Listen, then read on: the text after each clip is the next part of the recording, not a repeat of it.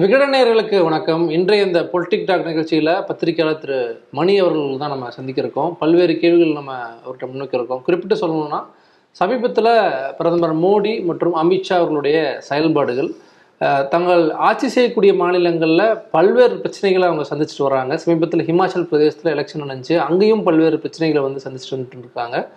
தேசிய அளவிலான ஊடகங்கள் அது தொடர்பாக ரொம்ப விரிவாக எழுதிட்டு வந்துட்டு இருக்காங்க. ஸோ அது தொடர்பாக நம்ம மணி பேசுகிறோம் அவங்க பேசலாம். வணக்கம் சார். வணக்கம் ஜோ ஆஹ் எட்டு ஆண்டுகள் ஆட்சியை வந்து நிறைவு செஞ்சு போயிட்டு இருக்காங்க தேர்தலுக்கும் தயாராகிட்டு போகிறாங்க ரெண்டாயிரத்தி இருபத்தி நாலு தேர்தலில். அதுக்கு முன்பாக நடக்கக்கூடிய சட்டப்பேரவை தேர்தல்களில் எப்படியும் வெற்றி பெறணும். அதை நோக்கி தான் அதை அதனுடைய வெற்றியை வச்சு தான் நம்ம அதில் ரெண்டாயிரத்தி இருபத்தி நாலில் ஒரு மிகப்பெரிய வெற்றியை மீண்டும் பெறணும்ட்டு பாஜக திட்டமிடுறாங்க.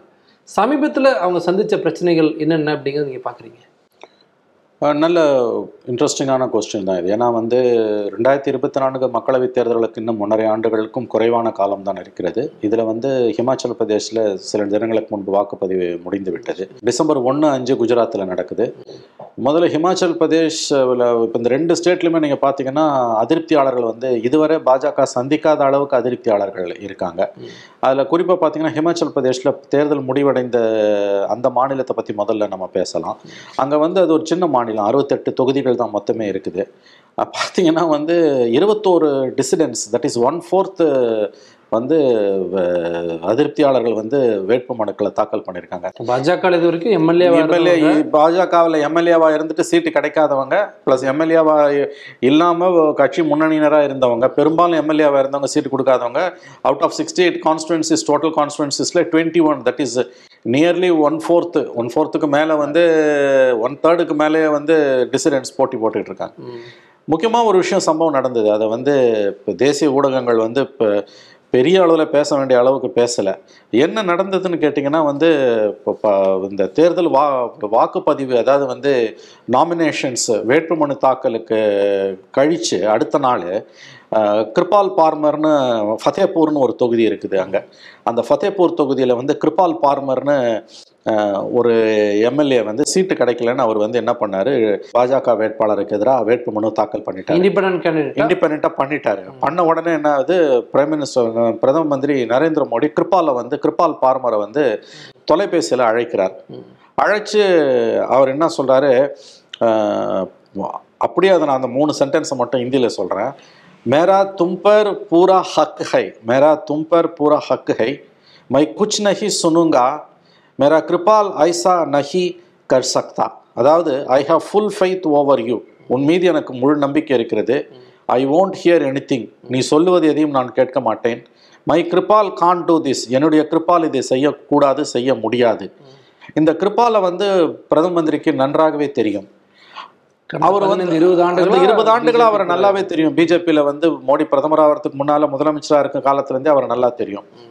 அதுக்கு அவர் கிருபால் வந்து என்ன பதில் சொல்லியிருக்காரு? இது பிஜேபியோட தலைவராக இருக்கக்கூடிய ஜேபி நட்டாவோட சொந்த மாநிலம் ஹோம் ஸ்டேட் வந்து இமாச்சல் பிரதேஷ். கிருபால் வந்து என்ன சொல்லியிருக்காரு? நீங்கள் ரெண்டு நாளுக்கு முன்னால் எனக்கு கூப்பிட்டு சொல்லியிருக்கணும். காலம் தாழ்ந்துருச்சு.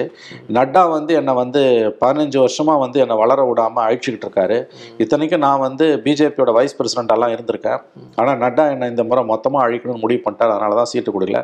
நீங்கள் ஃபோன் பண்ணுறது ரெண்டு நாள் பொறுத்து எனக்கு பண்ணியிருக்கீங்கன்னு பிரைம் மினிஸ்டருக்கு வந்து நன் அதர் தான் இந்த பிரைம் மினிஸ்டருக்கு ஒரு டிசரண்டாக போட்டி போடக்கூடிய எம்எல்ஏ வந்து பேசுகிறாரு ஒரு எம்எல்ஏ சீட்டு கிடைக்காத அதிருப்தியாளரை பிரதம மந்திரி சர்வ வல்லமை பொருந்திய நரேந்திர மோடி அவர்கள் வந்து அழைத்து பேசுகிறார் என்பது வந்து பெரிய விஷயமா பரப்பப்பட்டது பேசப்பட்டது. இதில் என்னன்னு கேட்டிங்கன்னா இந்த ஆடியோவும் வீடியோவும் வைடாக சர்க்குலேட் ஆச்சு.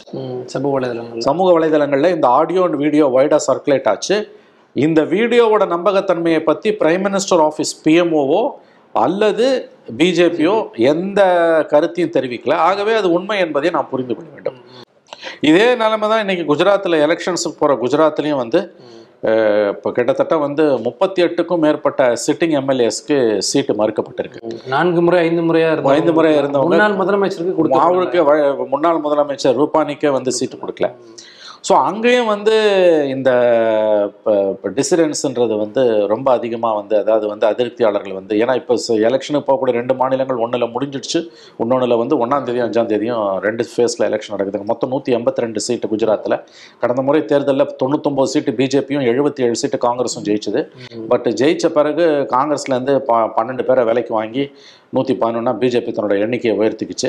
இந்த முறை வந்து ஆம் ஆத்மி கட்சி அங்கே போட்டிடுறதால த்ரீ வே கண்டஸ்டாக இருக்குது பிஜேபியில் வந்து இதுவரை குஜராத்தில் இல்லாத அளவுக்கு வந்து அதிருப்தியாளர்கள் இந்த முறை வந்து முளை முளைத்திருக்கிறார்கள். கிட்டத்தட்ட வந்து நாற்பதுக்கும் மேற்பட்ட அதிருப்தியாளர்கள் இருக்கிறாங்கன்றாங்க ரஃப்லி ஸ்பீக்கிங் அங்கே குஜராத் மாநிலத்தோட பிரத்யேகமான ஒரு அம்சமாக நாம் என்ன பார்க்கணும்னா தொண்ணூத்தஞ்சு தொண்ணூத்தெட்டு ரெண்டாயிரத்தி ரெண்டு ரெண்டாயிரத்தி ஏழு ரெண்டாயிரத்தி பன்னெண்டு ரெண்டாயிரத்தி பதினேழு ஆறு முறை கண்டினியூஸாக ஜெயிச்சு இருபத்தி ஏழு எட்டு இருபத்தி எட்டு ஆண்டுகளாக இருபத்தி ஏழு ஆண்டுகளாக பதவியில் இருக்கக்கூடிய குஜராத்தில் பிஜேபி பதவியில் இருக்கக்கூடிய மாநிலம். அங்கே வந்து முதன்முறையாக இதுவரைக்கும் out of one eighty two one sixty eight சீட்ஸ்க்கு candidates announce பண்ணியிருக்காங்க. அதுலேயே நாற்பது அதிருப்தியாளர்கள் இருக்கிறார்கள் என்று சொல்லப்படுகிறது. எதிர்ப்பாளர்கள் வந்து தங்களுக்கு எம்எல்ஏ சீட்டு கொடுக்கல அப்படின்னு பிரச்சனை பண்றாங்க. மோடி அவர்கள் நேரடியா பேசுறாரு அப்படின்னா நேரடியாக தொண்டர்களோட தொடர்பில் இருக்கார் அப்படின்னு தானே பிஜேபி சொல்கிறாங்க அந்த ஒரு பாசிபிலிட்டி இருக்குது அதாவது வந்து பிரதம மந்திரி such a powerful prime minister இந்த ஒரு முறை கூட பிரச சந்திக்காத பிரதம மந்திரி நாடாளுமன்றத்தில் வந்து அரிதினும் அரிதாகத்தான் அவர் பேசியிருக்கிறார். எதிர்க்கட்சிகளுடன் அவர் கலந்தாலோசனை நடத்தியது குறைவு. கட்சிக்காரங்களுடைய வந்து அவர் வந்து முக்கியஸ்தரோட மட்டும்தான் பேசியிருக்காரு. தொண்டர்களோடலாம் அவர் பேசினது இல்லை. என்ற என்ற க- கருத்து மோடியை பற்றி நிலவுகிறது. அது ஒரு நியாயமான கருத்து. அதாவது வந்து மோடியுடனான உறவு என்பது பாஜக தொண்டர்களுக்கு ஏக இந்தியாவுக்குமே சேர்த்து சொல்லலாம். குறிப்பாக பாஜக தொண்டர்களுக்கு ஒரு வழி பாதையிலானது. அவர் பேசுவார் மற்றவங்க கேட்டுக்கணும். அவர் ஒன்றும் தொண்டர்களை ரீச் பண்ண மாட்டார்னு ஒரு கருத்து வலுவாக நிலவுது. ஆனால் இந்த கிருபால் பார்மர் விஷயத்தில் வந்து அவர் பேசின அந்த மூணு வார்த்தைகள் மூணு சென்டென்சஸ் வந்து எப்படி புரிந்து கொள்ளப்படுதுன்னா ரெண்டு விதமாக புரிந்து கொள்ளப்படலாம் என்று சொல்லப்படுகிறது. ஒன்று வந்து such a powerful prime minister இவ்வளவு வலுவான ஒரு பிரதம மந்திரி ஒரு தொண்டரிடம் போய் கெஞ்சுகிறாரு என்று மோடியோட பலவீனத்தை அது வெளிக்காட்டும் என்று ஒரு தரப்பு கூறுகிறது. இன்னொரு தரப்பு என்ன சொல்லுதுன்னா நீங்கள் சொன்னதை சொல்லுகிறது. அதாவது வந்து அவர் ஒன்றும் எவரையும் மதிக்காத பிரதம மந்திரியோ தலைவரோ கிடையாது. தன்னுடைய கட்சியில் உள்ள ஒரு சராசரி தொண்டன் எம்எல்ஏ சீட்டு கிடைக்கலன்னா அவன் வந்து அதிருப்தியாளனா இண்டிபெண்ட்டாக போட்டி போடக்கூடிய எங்கோ டெல்லியில் இருந்து கொண்டு இமாச்சல பிரதேசத்தில் இருக்கக்கூடிய ஒரு சராசரி கட்சி தொண்டன் அவன் எம்எல்ஏ சீட்டு போட்டி போடுறதுக்கு பிஜேபியில் வைஸ் பிரசிடெண்ட்டாக இருந்தால் கூட அவர் ஒரு கட்சியில் தொண்டர் தான். அவர்கிட்ட வந்து ஃபோனில் வந்து முறைப்படி வந்து நீங்கள் போட்டியிலிருந்து விலகிக் கொள்ளுங்கள் என்று பவ்யமாக கேட்கக்கூடிய அளவுக்கு ஜனநாயக பண்பு நிறைந்தவர் தான் நரேந்திர மோடி. ஆகவே அந்த மாதிரியும் அந்த விஷயம் பொருள் கொள்ளப்படும். இது மோடிக்கு அட்வான்டேஜாக தான் போகலாம் என்றும் ஒரு சாரார் சொல்லுகிறார்கள். இது வந்து எலெக்ஷன் ரிசல்ட் வந்த பிறகு தான் நமக்கு தெரியும். ஆனால் நம்ம இதுலேருந்து என்ன புரிஞ்சுக்கணும்னா நிச்சயமாக இது வெறும் மோடியுடைய ஜனநாயக பண்பு என்று மட்டுமே நாம் புரிந்து கொள்வோமே என்றால் நாம் விவரம் அறியாதவர்கள் என்று தான் அர்த்தம் ஏன்னா எல்லாமே ஒரு வழிப்பாதையாக இருக்கக்கூடிய மோடி ராஜ்யத்தில் ஒரு தொண்டரிடம் போய் கட்சி தொண்டரிடம் மோடி பேசி நீங்கள் வந்து கன்வின்ஸ் பண்ணி நீங்கள் வாபஸ் வாங்குங்கன்னு சொல்கிறாங்கன்னா அந்த அளவுக்கு வந்து அவர்களுக்கு தோல்வி பயம் வந்திருக்கிறது. அல்லது நாம் நினைச்ச மாதிரி பிக் மார்ஜினில் ஜெயிக்க முடியாது. அப்படிங்கிற ஆம் ஆத்மி காங்கிரஸும் நம்மளோட வெற்றியை கணிசமாக குறைச்சிடும். நம்ம தான் ஜெயிப்போம். ஆனால் வந்து சொற்ப எண்ணிக்கை வித்தியாசத்தில் ஜெயிப்போம் என்ற அச்சத்தின் காரணமாகத்தான் பிரதம மந்திரி வந்து ஒரு சாதாரண எம்எல்ஏ போ எம்எல்ஏவா அதிருப்தியாளர் டிசிடென்ட் கிட்ட பேசுறாரு என்பது பொருள் கொள்ளப்படுகிறது. அதாவது உண்மையிலேயே வந்து குஜராத் எலெக்ஷனை பார்த்து அவங்க பவர்ஃபுல்லா இருந்தாங்கன்னாலும் இமாச்சல் பிரதேஷை விட குஜராத் எலெக்ஷனை பார்த்து பாஜக தலைமைக்கு நரேந்திர மோடிக்கு நடுக்கம் இருப்பது உண்மை. எப்படி பார்த்தீங்கன்னா வந்து அதுக்கு பல உதாரணங்களை சொல்ல முடியும். நாற்பது பேர் கொண்ட ஸ்டார் காம்பைனர்ஸ் டீமை வந்து இதில் போட்டிருக்காங்க.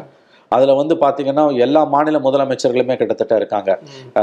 யோகி ஆதித்யநாத் இருக்காரு. நம்முடைய சிவராஜ் சிங் சௌஹான் இருக்காரு. யோகி ஆதித்யநாத் இது வரைக்கும் குஜராத்துக்குள்ளே போனதே கிடையாது. குஜராத்துக்குள்ளேயே காலை வைக்காத யோகி ஆதித்யநாத் குஜராத்துக்குள்ள போறாரு. சிவராஜ் சிங் சௌஹான் போறாரு. மோடி பேசாத அமித்ஷா பேசாத என்ன பேச்சை யோகி ஆதித்யநாத் பேசி விடுவார்? இத்தனைக்கும் ஜேபி நட்டாவோட சொந்த ஊர் அது. ஏம மாலினி சினிமா நடிகை ஏம மாலினி போகிறார். இந்த மாதிரி வந்து ஒரு நாற்பது பேர் அவங்க களத்துல இறக்கி விட்டுருக்காங்க. இன்னொரு முக்கியமான விஷயம் என்னன்னா நூத்தி எண்பத்தி ரெண்டு தொகுதி என்று நான் உங்களுக்கு கூறினேன் சட்டமன்றத்துல. நாலு தொகுதிக்கு ஒரு ரேலி ஒரு கூட்டம். அங்க வந்து பேரணின்னு சொல்லுவாங்க. நம்ம ஊர்ல வந்து மீட்டிங்னு சொல்றோம். அங்க ரேலின்னு சொல்லுவாங்க. நாலு தொகுதிக்கு ஒரு மீட்டிங் நடத்துறாரு பிரதம மந்திரி. கிட்டத்தட்ட வந்து முதல்ல ஒரு ஆறு நாள் பயணம் போயிட்டு வந்துட்டாரு. இப்போ ஒரு எட்டு நாள் என்னமோ. கிட்டத்தட்ட பன்னிரெண்டுல இருந்து பதினாலு நாள் ஒரு மாநில தேர்தலுக்காக மோடி அங்க செலவு செய்கிறார். அப்படி என்றால் எந்த அளவுக்கு இவர்களுக்கு வந்து அந்த மாநிலத்தை குறித்த ஒரு பதட்டம் நிலவுகிறது என்பதை நீங்கள் புரிந்து கொள்ளலாம். அவர் பேசின விஷயம் நான் மென்ஷன் பண்ணிட்டேன் சார் என்ன பேசினாருன்னா நீங்க வந்து வேட்பாளருக்காக நீங்க பார்த்து ஓட்டு போடாதீங்க. என்னோட ஃபேஸ் இருக்கு. அஹ், சின்னம் இருக்கு. தாமரை சின்னம் இருக்கு. அதுக்கு அதை பார்த்து நீங்க ஓட்டு போடுங்க அப்படிங்கிறாங்க. இது எத்தனை நாள் வரைக்கும் அவங்களால இப்படியே எடுத்துட்டு போக முடியும்? இந்த பேச்சு அவர் எங்க பேசினார்னா நடந்து முடிந்த இமாச்சல பேசுறாரு. சொலோன். சொலோன் என்கின்ற தொகுதியில் பேசும்போது பிரதம மந்திரி பேசினார். Don't remember the candidate face of the candidate ஆமா. நீ வந்து யாரை நிறுத்தணுன்றதை பத்தி கவலைப்படாத. உன் கண்ணு முன்னால தாமரை தான் நிக்கணும். நீ தாமரைக்கு போட்டினா என்ன என்னுடைய கரங்களை வலுப்படுத்துகிறாய் என்ற அர்த்தம். இதுவே வந்து அடிப்படையில ஒரு ஜனநாயக விரோத பண்பு. தனிமனித ஆளுமையை அளவுக்கு அதிகமாக முன்னிறுத்தும் பொழுது அந்த கட்சியும் அந்த நாடும் சர்வாதிகாரத்தை நோக்கி செல்லும் என்பது தவிர்க்க முடியாத யதார்த்தம். ரெண்டாயிரத்தி பதினாலு நாடாளுமன்ற தேர்தலுக்கு பிறகு நடந்த சட்டப்பேரவை தேர்தல் எல்லாத்துலயுமே பிரதமர் மோடியை முன்னிறுத்தி தான் அவங்க வந்து எல்லா இடங்களையும் பிரச்சாரம். வெற்றி பெற்றிருக்காங்க. அதுங்க வெற்றி பெறாங்க தோல்வி அடைறாங்கன்றது ரெண்டாவது கான்செப்ட் நீங்க வந்து தாமரைக்கு ஓட்டு போடுங்கன்னு கேட்கறதுக்கும் மோடிக்கு ஓட்டு போடுங்கன்னு கேட்கறதுக்கும் வித்தியாசம் இருக்குது. இன்றைக்கு பிரதம மந்திரி என்ன கேட்கிறார் தாமரைக்கு நான் யாரு கேண்டிடேட் நீ பார்க்காத. Don't look at the candidate think about kamal lotus when you vote for lotus you are strengthening Modi's hands தன்னைத்தானே அவர் புகழ்ந்து கொள்கிறார். இது வந்து நிச்சயமாக பாஜகவிற்கு வந்து பாஜகவிற்கே இது நல்லதில்லை. கண்டிப்பாக எழுதி வைத்துக் கொள்ளுங்கள் ஒரு கட்டத்தில் பாஜகவிற்கு மோடி சுமையாகவே மாறிப்போவார். ஏனெனில் தனி மனித ஆளுமைகள் என்றைக்கு அளவு கடந்து போகிறதோ அன்றைக்கே அந்த கட்சிகள் வந்து சர்வாதிகாரத்தை நோக்கி நகரும்.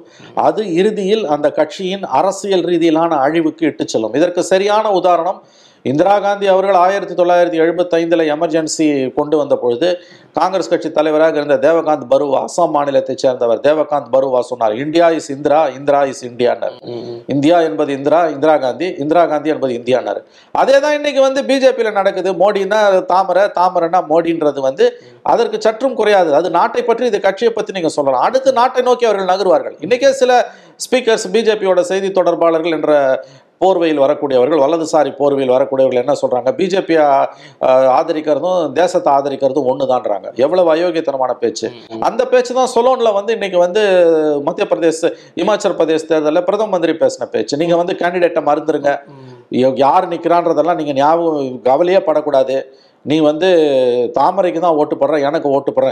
நீ யார் நிற்கக்கூடாது யார் நிற்கிறான்றதையே நீ கவனத்தில் கொள்ளக்கூடாதுன்னா அப்போ நீங்கள் வந்து மொள்ள மாதிரி முடிச்சவைக்கு சமூக விரோதிகள் பாலியல் குற்றத்தில் செய்தவங்க இவங்களெல்லாம் கொண்டு வந்து நீ நிறுத்துவ. அப்போ வந்து அவர்களுக்கு வந்து மக்கள் வந்து நாங்கள் தாமரைக்கு ஓட்டு போடுகிறோம் பிரதம மந்திரியின் கரங்களை வலுப்படுத்த ஓட்டு போடுகிறோம்னு மனசை கல்லாக்கிக்கிட்டு நீங்கள் யாரை கொண்டு வந்து நிறுத்தினாலும் நான் தாமரைக்கு தான் ஓட்டு போடுங்கன்னு மனசில் வச்சுக்கோங்கன்னு கேட்கறதே அடிப்படையில் ஒரு சர்வாதிகார போக்கு. துரதிருஷ்டவசமாக பாஜக தலைமை அதைத்தான் செய்து கொண்டிருக்கிறது. இப்போ மாநில தலைவர்கள் வந்து இவங்க யாரும் வளர்த்தி விடல. கடந்த எட்டு ஆண்டுகள்ல. ஒரு பிரச்சாரம் அதாவது இரண்டாவது முறையா பிரச்சாரம் போகும்போது கூட மோடியை தான் பிரதானப்படுத்தி பிரச்சாரம் பண்றாங்க. டபுள் இன்ஜின் கவர்மெண்ட் அதாவது மத்தியிலையும் பிஜேபி ஆச்சு மாநிலத்திலையும் பிஜேபி ஆச்சு. இதனால டெவலப்மெண்ட் வந்து ஈஸியா இருக்கும் அப்படிங்கிறாங்க. ஹிமாச்சல்ல ஜெயராம் தாக்கூர் இருக்காரு. இப்ப குஜராத்ல விபேந்திர பட்டேல் இவங்க ரெண்டு பேர் இருக்காங்க. இருந்தாலும் கூட மோடி தான் முன்னிறுத்தி கொண்டு போறாங்க பிஜேபி. அதனால அதுதான் வந்து கடந்த பதினாலு ஆண்டுகள்ல வந்து பதினாலு ரெண்டாயிரத்தி பதினாலுல இருந்து இந்த போக்கு தலையெடுக்க ஆரம்பித்து இப்ப ரொம்ப அதிகமா பத்தொன்பதுக்கு பிறகு ரொம்ப அதிகமா மாறிடுச்சு. ஒரு கட்டத்துல யோகி ஆதித்யநாத் சிவராஜ் சிங் சௌஹான் போன்ற மாநில தலைவர்களுக்கு இருந்த மரியாதை கூட இன்னைக்கு இல்லாம போச்சு. இது கண்டிப்பா சர்வாதிகாரத்தை நோக்கி நாட்டை செல்லும். பிஜேபிக்கு எங்க வந்து பிரச்சனையில வந்து நிக்கும்? பிஜேபிக்கு எங்க பிரச்சனைனா இன்னைக்கு நல்லா கவனிங்க அவங்க வந்து குஜராத்ல வந்து மோடியை மோடியை வந்து சொல்லி ஓட்டு கேட்கறாங்கன்னா குஜராத்ல ஒரு மாநில சர்க்கார் இருக்குது. எட்டு ஆண்டுகளாக அங்க ஒரு மாநில சர்க்கார் இருக்குது. அதை சொல்லி ஏன் உன்னால ஓட்டு கேட்க முடியல. மாறாக நீங்க ஏன் வந்து மோடியை சொல்லி ஓட்டு கேட்குறீங்க? டபுள் என்ஜின் இல்லையா அங்க சிங்கிள் என்ஜின் தானே வருது. சரி மோடி ஒன்று தான் ஓட் கேட்சரா இன்னைக்கு பிஜேபிக்கு இருக்குது. இது வந்து அந்த கட்சி வந்து ஒற்றை மனிதரை நம்பி அந்த கட்சி இருக்கிறது என்பது கட்சியின் பலவீனத்தை தான் காட்டுகிறது. ஜி அடிப்படையில் நீங்க இந்துத்துவ அஜெண்டாவை ஃபுல்ஃபில் பண்றீங்க. குஜராத்தில் நடந்த அட்டுழியங்கள் என்ன?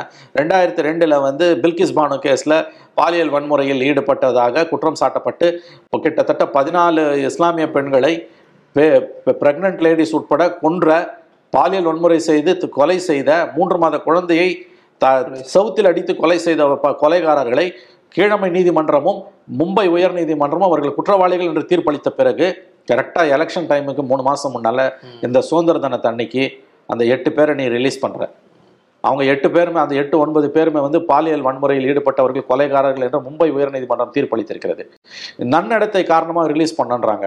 ரிலீஸ் பண்ணது முதல்ல எதிர்த்து கோர்ட்டுக்கு போகும்போது என்னாச்சு? குஜராத் உயர்நீதிம குஜராத் கவர்மெண்ட் இது ஹோம் மினிஸ்ட்ரியோட சம்மதம் இல்லாமல் நாங்கள் பண்ண முடியாது அப்புறம் ஹோம் மினிஸ்ட்ரி இப்போ ஒரு மாசத்துக்கு மேலே ஹோம் மினிஸ்ட்ரியோட அமித்ஷாவோட நேரடி கட்டுப்பாட்டில் இருக்கக்கூடிய உள்துறை அமைச்சகம் அந்த ஒன்பது கொலைகாரர்களையும் பாலியல் வன்புணர்வு செய்த கொலைகாரர்களை நன்னடத்தை காரணமாக விடுதலை செய்கிறோம் என்று அமித்ஷா தலைமையில் இருக்கக்கூடிய உள்துறை அமைச்சகம் அந்த கொலைகாரர்களை விடுதலை செய்திருக்கிறது. இந்த பதினோரு கொலை எட்டுக்கு ஒன்பது கொலைகாரர்களும் கடந்த பதினாலு பதினைந்து ஆண்டுகளாக கிட்டத்தட்ட ஒவ்வொருத்தரும் ஆயிரம் ஒவ்வொருத்தரும் ஆயிரம் நாட்களுக்கு மேல் பரோலில் வெளியில் வந்திருக்காங்க. அதில் பரோலில் வெளியில் வந்த ஒருத்தர் இன்னொரு முறை வேறொரு பாலியல் வன்முறை வழக்கில் கைது செய்யப்பட்ட அந்த வழக்கு பெண்டிங்கில் இருக்குது இப்போ இந்த மாதிரி வந்து நிர்வாகம் அங்கே நடந்துகிட்டு இருக்குது. ஏன்னா இதில் கொடுமை என்னன்னா இந்த பில்கிஸ் பானு கேஸில் பதினாலு பேரை விடுதலை இந்த ஒன்பது பத்து பேரை விடுதலை பண்ணதை எதிர்த்து ஆம் ஆத்மி கட்சியும் உள்ளே பேசல. காங்கிரஸ் குஜராத்துக்கு வெளியில் பேசுது காங்கிரஸ் உள்ளே கா பேச முடியல. ஏன்னா அங்கே சமூகமே வந்து பெரும்பான்மை மதவெறிக்கு எந்த அளவுக்கு பலியாகி இருக்கிறது என்பதற்கு உதாரணம். அப்போ இந்த பேக்ரவுண்டில் நீ எனக்கு போடக்கூடிய ஒரு ஒரு ஓட்டும் தாமரைக்கு போடுற ஓட்டு தாமரைக்கு போடுற ஓட்டுனா அது மோடிக்கு போடுற ஓட்டு நீ சொல்கிறீன்னா அப்ப இந்திரா தான் இந்த India is Indira Indira is இந்தியான்னு தேவகாந்த் பருவ ஐம்பது வருஷத்துக்கு முன்னால சொன்னதுக்கும் இதுக்கு என்ன வித்தியாசம்? அதை விட இது மோசமா இருக்குது. அப்ப ஒற்றை மனிதனை நம்பி தான் நீங்கள் அரசியல் நடத்துறீர்கள். டபுள் என்ஜின் டெவலப்மெண்ட்ன்றது தப்பு. சிங்கிள் என்ஜின் டெவலப்மெண்ட் மத்தியிலும் மாநிலத்திலும் ஒரே தலைவர் தான். அதாவது அரசியலமைப்பு சாசனத்துல வந்து ஒருத்தர் பிரதம மந்திரியாகவும் முதலமைச்சராகவும் இருக்கலாம்னு ஒரு ஷரத்து இருக்குன்னு வச்சுக்கோங்களேன். சத்தியமா சொல்றேன் இந்தியா பூரா எல்லா மாநிலத்திலும் மோடி தான் முதலமைச்சர் பிரதம மந்திரி அவர் தான் அட்லீஸ்ட் பிஜேபி ரூல்டு ஸ்டேட்லயாவது. அந்த மாதிரி ஒரு அரேஞ்ச்மெண்ட் அவங்க கொண்டு வந்துருவாங்க. நடைமுறையில் இன்னைக்கு அப்படிதான் இருக்கு. தலைவர் யாரு பிஜேபிக்கு நட்டா. ஆனா முன்னாடி நின்று செய்யறது பூரா யாரு? ஒன்னு மோடி இன்னொன்னு அமித்ஷா இன்னைக்கு மல்லிகார்ஜுன கார்கே தலைவரா வந்த பிறகு நீங்க என்ன சொன்னீங்க? ராஜீவ் காந்தி ராகுல் காந்தியும் சோனியா காந்தியும் தான் கண்ட்ரோல் பண்ணுவாங்க பப்பட்டு நீங்க அப்பட்டமா இங்க கமலாலயத்துல வந்து உட்காந்துட்டு பிஜேபியோட வளர்ச்சியை பத்தி பேசிட்டு போறாரு அமித்ஷா பிஜேபி தலைவர் அவரு. அப்ப ஜேபி ஜேபி நட்டா என்ன பண்றாரு? எலெக்ஷன் பூரா கேண்டிடேட் செலெக்ஷன் பூரா பண்ணது யாரு? மோடி தானே பண்ணாரு நட்டாவா பண்ணாரு? ஒரு அதிருப்தியாளரிடம் தொலைபேசியில் பிரதம மந்திரியை அழைத்து நீங்கள் விலக்கி கொள்ளுங்கள் என்று சொல்றாரு. அப்ப அந்த கட்சியோட தலைவர் என்ன பண்றாரு? ஆகவே ஒற்றை மனிதனை நம்பி எந்த தேசமும் நன்றாக நினைவில் வைத்துக் கொள்ளுங்கள். எந்த தேசமும் ஒரு ஜனநாயக நாட்டில் ஒற்றை மனிதனை நம்பி அரசியலை நடத்துகிறது என்றால் நாட்டை நடத்துகிறது என்றால் அந்த நாடு சர்வாதிகாரத்தை நோக்கி நகர்கிறது அழிவை நோக்கி நகர்கிறது என்றுதான் அர்த்தம். இல்ல கட்சி தான் பிஜேபி கட்சி வந்து அந்த ஒற்றை நபரை நம்பி தான் இருக்குங்கிறது வெளிப்படையா தெரியுது. இப்படியே போனா அதிகப்படியான பிரச்சனையை வந்து பிஜேபி வந்து சந்திக்கும் அப்படிங்கறத மென்ஷன் பண்றாங்க. எந்த மாதிரியான பிரச்சனைகள்லாம் வரக்கூடிய காலகட்டங்களை சந்திக்கிறதுக்கான வாய்ப்புகள் நிறைய பிரச்சனைகள் இருக்கு. என்றைக்கு நீங்க வந்து சிஸ்டத்தை நம்பாம ஒற்றை மனிதனை நம்பி நீங்கள் வந்து உங்களுடைய அரசியலை நடத்துகிறீர்களோ அப்பயே உங்களுக்கு பல பிரச்சனைகள் வரும். இப்பயே ஏற்கனவே பல பிரச்சனைகளில் உட்கட்சி பிரச்சனையில் சிக்கி சின்னாபின்னமாகி கொண்டிருக்கிறது பிஜேபி. துரதிருஷ்டவசமாக ஊடகங்கள் பாஜகவிற்கு நம்ப முடியாத அளவுக்கு வெட்கங்கட்டு போய் வெண்சாமரம் வீசுவதால் அந்த விஷயங்கள் வெளியில் வராமல் இருக்கிறது. ஒரு அஞ்சாறு ஸ்டேட்டை மட்டும் நான் உதாரணமா ரொம்ப சுருக்கமா நேரம் எலெக்ஷன்ஸ் எலெக்ஷன்ஸ்ல அது பாதிப்பை ஏற்படுத்தும். இப்போ இருக்க நிலைமையை நான் சொல்றேன் உங்களுக்கு வந்து. ஜம்மு இதுல வந்து கர்நாடகால வந்து பொம்மை இப்போ வந்து ஆட்சி பண்ணிட்டு இருக்காரு ஆனா வந்து அங்க உண்மையிலேயே வந்து பிஎஸ் பிஎஸ் எதிரப்பாவை தூக்கி போட்டுட்டு பொம்மையை கொண்டு வந்ததால நாளும் பொழுதும் பிஜேபிக்கு பிரச்சனை. நாற்பது பர்சன்ட் வந்து கான்ட்ராக்டர்ஸ் வந்து எங்க கிட்ட அரசாங்கம் லஞ்சம் வாங்குதுன்னு பிரதம மந்திரிக்கு மூணு கடிதம் எழுதினாங்க எந்த பதிலும் இல்லை. பே பே டைம் சிஎம்னே வந்து போஸ்டர் ஒட்டினாங்க. தினம் தினம் எது பசவராஜ் பொம்மையால கர்நாடகாவில் பிரச்சனை இருக்குது. அவங்க அவரை எதிர்க்கிறவங்க பூரா ஒரு கட்சிக்காரன். ஒரு நடவடிக்கையும் இல்லை. அடுத்தது வந்து ஜோதிராதித்ய சிந்தியா மத்திய பிரதேசில் வந்து சிவராஜ் சிங் சௌஹானுக்கு எதிராக பழைய ஆளுங்கள் எல்லாரையும் காலி பண்ணணும்னு அமித்ஷா மோடி முடிவு பண்ணிட்டாங்க. அதனால புதிதாக வந்த ஜோதிராதித்ய சிந்தியா காங்கிரஸ்ல இருந்து வந்தவர். அவரை உசுப்பி விட்டுட்டு அவருடைய ஆதரவு எம்எல்ஏக்கள் மந்திரிகளாக இருக்கிறவங்க சாலைகளில் நடந்துட்டு போயிட்டு என்ன சொல்றாங்க? குண்டும் குழியுமா இருக்கக்கூடிய சாலைகள் வந்து இந்தியாவிலேயே மத்திய பிரதேஷ்ல தான் ரொம்ப மோசமாக இருக்குது. சிவராஜ் சிங் சௌஹான் வந்து ஒரு ஆட்டோகிராட்டிக் சீஃப் மினிஸ்டர் ஒரு சர்வாதிகாரின்னு சொல்றவங்க அவருடைய அமைச்சரவையில் இருக்கக்கூடிய இரண்டு அமைச்சர்கள். உத்தரப்பிரதேசில் வந்து பிரிஜேஷ் பட் பிரிஜேஷ் பாஜ்பால்னு ஒருத்தர் இருக்கார். அவர் வந்து டெபுட்டி சீஃப் மினிஸ்டர் யூபியில் அவர் வந்து அந்த மாநிலத்தோட கூடுதல் தலைமை செயலாளரை தினம் வாயில வந்ததெல்லாம் திட்டுறாரு. யூபியில் வந்து ஆதித்யநாத்தோட கேபினெட்டில் இருக்கக்கூடிய மினிஸ்டர்ஸ்க்கு அந்த சீஃப் செக்ரட்டரியும் அடிஷனல் சீஃப் செக்ரட்டரியும் பல செயலாளர்களையும் தினம் எவ்வளவு திட்ட முடியுமோ திட்டுறாங்க? ஏன்னா டார்கெட் வந்து யோகி ஆதித்யநாத். யோகி ஆதித்யநாத்தை தினமும் பிரச்சனையில் மாட்ட வைக்கும் என்பது அமித்ஷாவின் கட்டளை. யூபிக்குள்ள அவ்வளவு தூரம் வந்து நிர்வாகம் சந்தி சிரிக்குது சொந்த அமைச்சர்கள் கூடுதல் தலைமை செயலாளரை ஊழல் மூழ்கி முத்தெடுக்கிறான்றாங்க ஒரு நடவடிக்கையும் இல்லை. ஹரியானா உள்ள முதலமைச்சர் கட்டாருக்கும் ஹோம் மினிஸ்டராக இருக்கக்கூடிய அனில் விஜுக்கும் இருக்கக்கூடிய சண்டை ரொம்ப பிரமாதமான சண்டை. அதை பற்றி இன்றைக்கி எழுதுறத கூட ஊடகங்கள் நிறுத்திட்டேன்னா ஏன்னு கேட்டிங்கன்னா அந்த லெவலுக்கு வரம்பு மீறி அது போயிடுச்சு. ராஜஸ்தான் உள்ள காங்கிரஸ் கவர்மெண்ட்டு ஆனால் வசுந்தரா ராஜே வந்து பிஜேபி ஸ்ட்ராங் லீடரு அடுத்த வருஷம் அங்கே எலெக்ஷனு வசுந்தரா ராஜாவை அடுத்தவரை எப்படியும் சிஎம் ஆக்கிடக்கூடாதுன்னு அங்கே இருக்கக்கூடிய ஒரு பிஜேபி டீம் வந்து தினம் எவ்வளோ தூரம் வசுந்தரா ராஜாவை பற்றி பேச முடியுமோ அவதூறாக பேச முடியுமோ அவங்க அவதூறு பேசிக்கிட்டு இருக்காங்க. இந்த மாதிரி நீங்கள் பார்த்தீங்கன்னா வந்து ஒவ்வொரு மகாராஷ்டிராவில் இதே மாதிரி பிரச்சனை. சிவராஜ் மகாராஷ்டிரால சிவசேனா கவர்மெண்ட்டை கவுத்துட்டு மகா கட்பந்தனை கவுத்துட்டு பிஜேபி சிவசேனா கவர்மெண்ட் வரும்போது எல்லாரும் ஃபட்னாவிஸ் சிஎம் ஆவான்னு நினைச்சாங்க. இல்ல ஃபட்னாவிஸோடைய அவ்வளோ பெரிய வேலைகள் தான் அங்க அந்த அங்க அவ்வளோ பெரிய வேலையில தான் அந்த கவர்மெண்ட்டே கவுந்தது. கிரவுண்ட் ஒர்க் பண்ணி கவுத்தது அவரு. கடைசியில் சாயங்காலம் ஏழரை மணிக்கு பதவி ஏற்புக்கு நாலரை மணிக்கு நான் சிஎம் இல்லை இவர் தான் சிஎம்ட்டார் யாரு? ஷிண்டே தான் சிஎம்ட்டாரு டெப்டி சிஎம் கூட இல்லைன்னு சொல்லி சொல்லிட்டாரு. நான் டெபுட்டி சிஎம் கூட இல்லை பதவியிலே இருக்க மாட்டேன் வெளியில இருந்து ஆதரவுன்ட்டாரு அமித்ஷா பேசுகிறாரு ஒத்துக்க மாட்டேன்ட்டாரு. நட்டா பேசுகிறாரு ஒத்துக்க மாட்டேனாரு கடைசியில் பிரதம மந்திரியே பேசினார்.